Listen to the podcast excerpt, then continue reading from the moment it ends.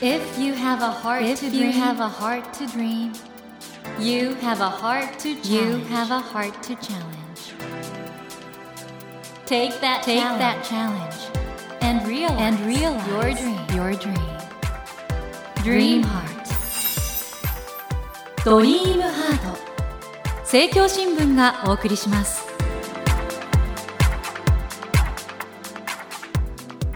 皆さんこんばんは茂木健一郎です 東京 FM のスタジオから全国38局ネットでお送りしています。ドリームハート。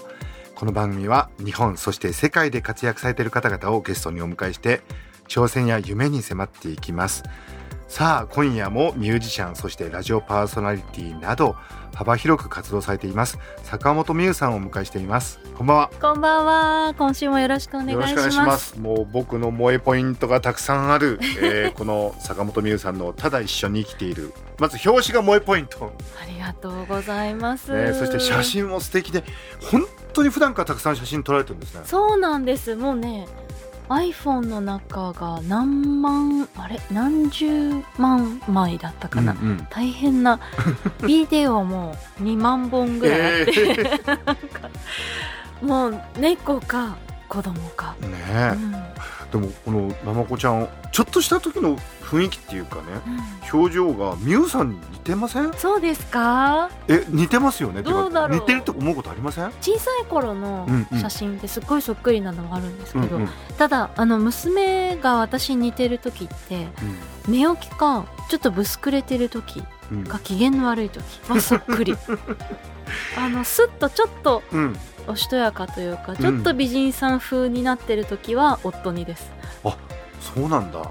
なんでしょうね。なんなん？目目の感じが夫なのかな。でもなんかその素の表情っていうかそこのところがきっと似てるんだと思うんだよ、僕ね一番笑っちゃったのがこの北海道に行った時の、はい美瑛のこの寝っ転がってる写真、一瞬俺あのナマコちゃんだと思っちゃって。あナマコです。えナマコなのやっぱり？それナマコです。えなんかすごく大人びてない？そうですね。あやっぱりナマコちゃんなのか、、はいやミユさんかなと思って雪でわちょっとわかんないいぐらい。縦長ですねそれ。確かに。縦長だよね、うん。あこれナマコちゃんなんだ、はい。ちょうど顔が綺麗隠れちゃってて。そうなんです。ちょっと面白いのを重点的に選んでみました。うん。この写真がだから一番なんかねどっちかなと思っちゃったんですけど。この本のために美瑛に母と子で旅をして、はい。で娘もよく懐いてる木瀬舞さんというカメラマンの方ええとええ一緒に行って本当に素の表情を撮ってもらったのであそうなんだ、ね、私ももう朝寝起きのすっぴんとかも写ってるし。いやでもとてもとても写真集としても素敵な、あええーよかった、あの萌えポイントだらけの本なんですけど初の子育てエッセイ本ということで、えー今週もですね坂本美優さんをお迎えしてこの「ただ一緒に生きている」のお話を伺っていきたいと思います。坂本美優さん今夜もどうぞよろしくお願いいたします。よろしくお願いしますドリームハート。それでは今夜もまずは坂本美優さんのプロフィールをご紹介します、えー坂本美優さんは1980年にお生まれで9歳まで東京で過ごされその後ご両親が音楽活動の拠点をニューヨークに移したことをきっかけに家族で移り住みます。1997年龍一坂本フィーチャリングシスター M 名義で歌手デビュー。翌年坂本美優の名で音楽活動をスタートされました。活動は音楽だけにとどまらず作詞翻訳俳優文筆ナレーション愛病家などマルチな分野でご活躍中でいらっしゃいます。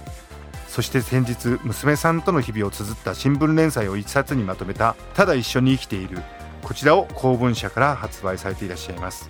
まあ今回ね初の子育てエッセイということでえ。逆に自分の子供時代いろいろ振り返られることもあると思うんですがうん。この本の後半の方でね書き下ろしエッセイでご両親のことをいろいろ書いてるんですけど、はい。ただ一緒に生きているを書き終えた今ね、清いなんか見えてきた風景とかありますか？そうですね。本当にたくさんの大人の中でうん。育ってきて、それは親が与えてくれた貴重な環境だったなと思いますし、それが今の自分の財産になってうん。いるし自分の価値観を作ってくれているから今娘に対しても同じようにたくさんの大人に合わせて。っていうのはつまりいろんな価値観であり、まあ、いろんな世界学校とかこれから彼女が経験するいろんな自分で選んでいく世界の他にもこんなに思いもよらない世界があるっていうことをなんか知ってもらう見てもらう肌で感じてもらうっていうのは財産になるなと思っていて。あとまあ自分の家族が嫌になる時って絶対来るから、うん逃げ場所になったらいいなと思うし、私の信頼する友人のところに駆け込んで恋愛話を、恋愛相談をしたらいいなと思うし、あまあおじちゃんおばちゃんみたいな人がたくさんいて、気の合う人がいたらそこに居候したり家出したりすればいいかなと思っていてて。あそうかそうかもしママがそ嫌になっちゃったら、う。うん。その知り合いの大人の誰かにちょっと駆け込みみたいな感じでそう。うんもう逃げ場所にしてほしいですね。なんか、私は母親には絶対言いたくないことってあったし、うん絶対そういう時期って来るなって分かってるから、だから友達みたいな大人を作ってほしいなって。素敵ですね。うんいやそれだけ危機感があって親としての自分に、僕あのみゆさんねもうどんどん新しいことにチャレンジされてるじゃないですか。で僕その時にちょっと一度伺ってみたいなと思ってたのがその坂本龍一さんが「戦場のメリークリスマス」でおそらく坂本龍一さんのキャリアの中でものすごく大きな出来事で。みゆさんもあれですか？アーティストとして新しいチャレンジの出会いってやっぱりうん大事にされてきてる常んだと思いますにそうですね。だから信頼する人が誘ってくれたら基本やる。何でも。舞台もやったし、そうだよね。映像もやったし、うんすごい、それもは全て、そういうことがやってみたいっていうよりは、人が言ってくれたから、人が誘ってくれたからっていう、それでやってみるっていうことが多いです。それめっちゃ深いですね。だから自分でやろうと思ったものって意外と自分を超えてないのかもしれないですよねう。んうん。で誘われてはい。たまたまっていうのはなんか自分を結局超えるきっかけになったりするのかもしれないね。ね。はい。んそう。だから好きな人の言うことを結構信じていて、まあそれだけ自分の判断、自分の自分に対する評価に自信がないのかもしれないんですけど、うん、この人が言ってくれるなら大丈夫だろうとか、この人が私ができるって思うんだったらきっとできるだろうなって、そう、任せてます、そこは。そういうチャレンジっていう意味においてはどうでしたか？あの昨年のパラリンピックの開会式も本当素晴らしいパフォーマンスでしたがありがとうございます。いかがでした？あのチャレンジは。あれも、あの、まさしく、うん人から誘われたからということだったんですけど、あの指揮をしていた作曲家の蓮沼修太くんはい。と、もともと一緒にアルバムを作ったことがあって、彼が、こういうことがあるんだけどって、ちょっと考えてみてくれと 誘ってくれて、で、まあ、何週間か考えて、でも、しゅうちゃんがこうやって誘ってくれたんだから、と思って決めたんですけれども、いやー、そこの中でも、ね、障害を持つミュージシャンの方々との交流とか、素晴らしい出会いがいっぱいあって、すんごくいいチームでした。なん制作の方々も含めて。なんかそのスタッフが当日かな？皆さんの家族に感謝しますとおっしゃったんでしょ？あの、総監督というか、うんうん。あの、全体の指揮を取ってくださった方と、一度だけ、本当コロナ禍で、あの、みんなで集まることっていうのはうんうん。ほぼなかったんですけれども、もう最後の挨拶という時に、パラリンピックの場合はやっぱ障害のある皆さん、サポートがより必要ですし、家族のサポートっていうのがあったので、ご家族の皆さんにありがとうとよろしくお伝えくださいとご挨拶をなさって、それに感動しました。だからここにいる人だけじゃなく、その何倍もの人々の力と思いが集まって、あのステージになったんだというのを、今思い出してもちょっと鳥肌が立ちます。ねはい。みゆさんは実はいろいろ新しいチャレンジを大胆にやっていくところはおそらく教授とちょっと似てるところあるのかなと思うんですけど 一方でね今回のですねただ一緒に生きている公文社から出版されていますこのエッセイの中で夫さんって書いてあはい。夫と、カタカナでうん夫と書い夫って書いています。夫さんはなかなかあの協力してくださる方みたいですねそうですね。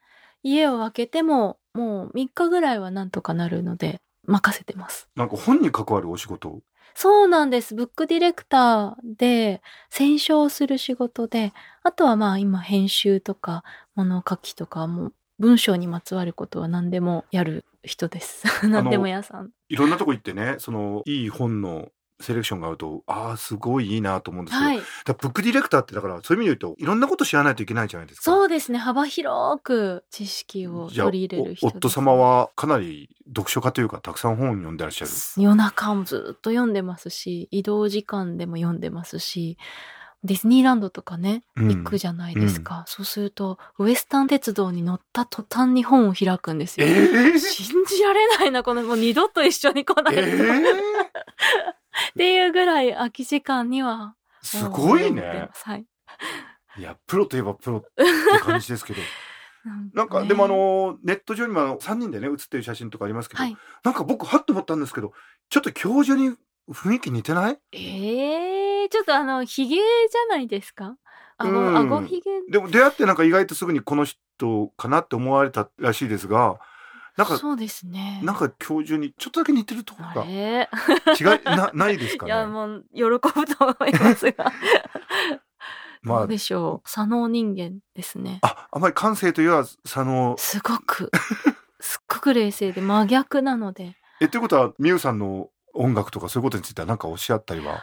音楽については全然、むしろその活動について、うん。こういう人とやったらいいんじゃないのとか、そういうアドバイスというかね、教えてくれたりはしますけどね。あ、そうなんだ、うん。へえでもなんか面白いですね。本当でもその家族の織りなすすごく幸せな気持ちになりますねこのただ一緒に生きている。ありがとうございます。え森健一郎が東京 FM のスタジオからお送りしています。ドリームハート。今夜もミュージシャンそしてラジオパーソナリティなど幅広く活動されている坂本美羽さんをお迎えしてお話を伺っています。ドリームハート。あの、みゆさん、この、ただ一緒に生きている、本当に素晴らしい本で、どうでしょうか？あの、アーティストとして、あるいはもう一人の人間として、今この時にこの本を書き終えて、うん。よかったなって、あるんじゃないですか？すっごく思います。まあ、6年間東京新聞うんで連載してきて、いつか娘に残せるような形にまとめたいなとは思ってきたので、ああってこう、ほんと一安心というか、いつか娘が何かに迷ったりとか、自信をなくしたりとか、まあ私にムカついてどうしようもなかったりとか、そういう時にペラペラとめくってもらえたらいいなと思ってます。これあの、ナムコちゃんは読んだのかな？まだ読んでないのかな？読むことは難しいんですけど、写真の部分とかは見てる？見ていて、うん。そう、あの、発売日に、これ売りに行くよ、私って言って、言ってくれかわいい。え、どういうこと？どういうこと？なんか、これ明日本屋さんに並ぶよって言ったら、明日学校休んでいい？って言われて、うん。いや、ダメだけどどうして？って言ったら、この本売りに行くって言ってくかれて。わいすぎるあね。なんか嬉しく思ってくれてるんだと思って、あそれが嬉しかった。それは嬉しいね。は僕、ミュウさんのね、ただ一緒に生きている。ああと思ったのは、ミュウさんは、まあ、大スターのご両親のもとに生まれて、まあ、恵まれた環境だと思うんですね、普通に考えると。で、ご自身もね、才能に恵まれてて、こういうふうに活躍されていて、普通に考えたら、あいいなと思うんだけど、実は自分自身を受け入れるっていうか、好きになるってことをずっとなんか、ためらってきた、そう、好きじゃなかったですね。それがちょっと意外で、うーん。自分にとにかく自信がなかったし、うん今でもそうですけど、自己肯定がすごく難しかった。今、この年になってやっとと、それと取り組んでるという感じだ。そこがなんかきっといろんな人の共感を得るとこなんじゃないかな。みんなほらそこでうん悩むじゃないですか。そうですね。でこういう悩みってうん20歳ぐらいで終わってるものなのかなって思ってたんですけど、まだ40超えてもこんなだし、でもそういう方って結構多くて。多いですよね。うん。今の時代、そういうことと取り組むというか、自分の心とちゃんと向き合う。自分の、まあ、インナーチャイルドだったり、自分を可愛いって言ってあげる。よくできたって言ってあげるっていうのは、すっごく、これからの人生にとって、自分の人生にとっても大事なタイミングでしたね。この坂本美羽さんの公文社が出ています。えーただ一緒に生きている、えー自分をねきっと受け入れて肯定してそういう優しい気持ちしてくれる本なんじゃないかな。そうなっていたら嬉しいです。はい。坂本美羽さんは今年ですね実はデビュー25周年を迎えられてそうなんです。ね、本当にますますのご活躍が期待されるんですけどもこの番組のテーマは夢と挑戦なんですけども坂本美羽さんが今後挑戦したいこと夢は何でしょうか？あの、アイスランドに長期滞在をして、アルバム制作をしたいです。なんと？いい感じですねそれ。ずっと前から思ってたんですけど、まあ、コロナに入ってしまって、うん。またちょっと延期され、そうですね、したいですね。確かに坂本美優さんとアイスランド合いそう アイスランドっていうとビョークをなんかはい。思い出したんですけど。大好きです。確かにビョークともなんか重なってるもんね、えーいやいやいや、そんなんで。ちょっと妖精的な感じっていうか。とんでもない。だけど、あの土地には本当に惹かれるものがあって、うんうん。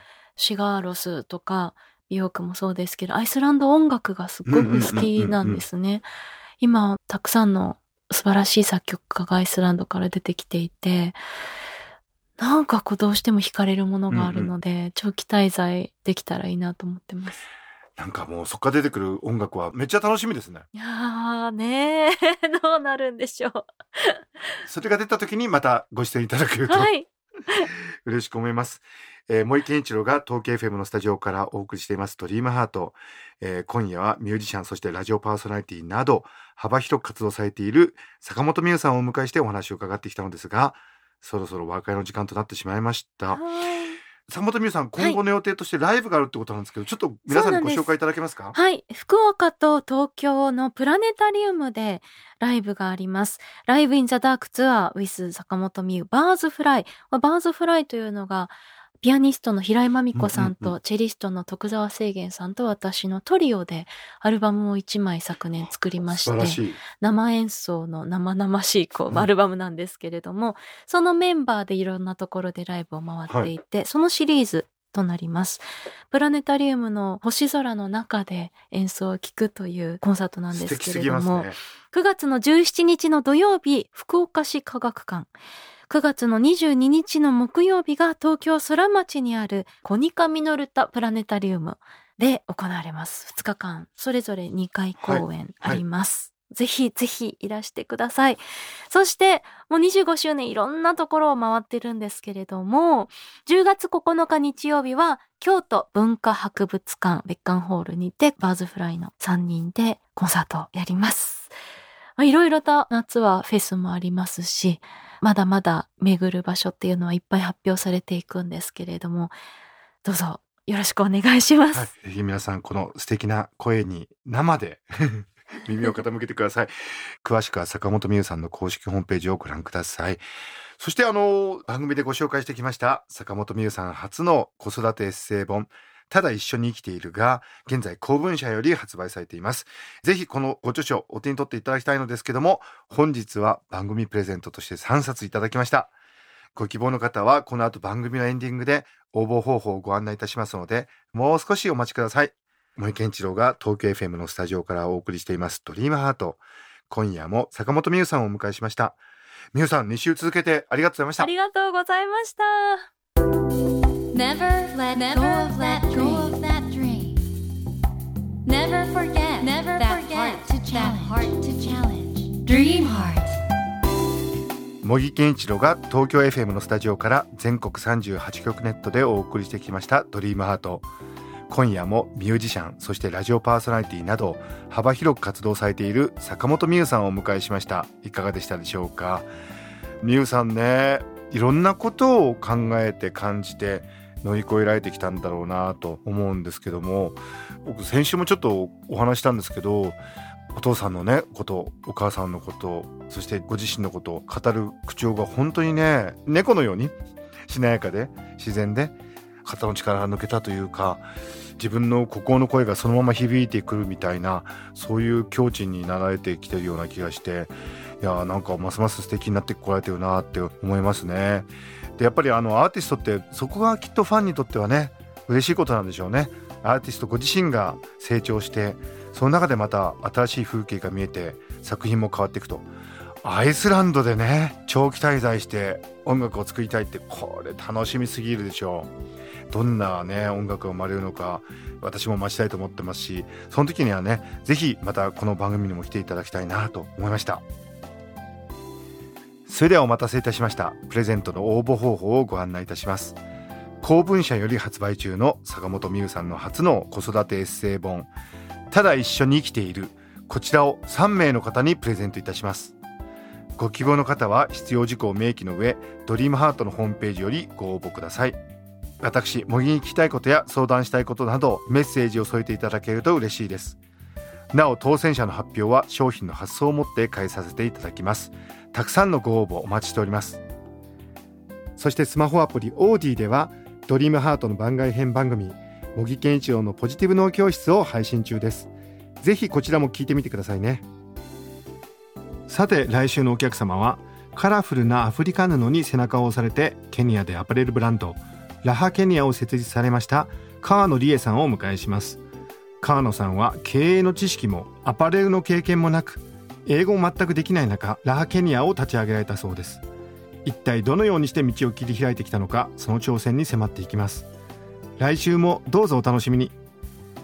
それではまた土曜の夜10時にお会いしましょう。ドリームハートお相手は森健一郎でした。ドリームハート。政教新聞がお送りしました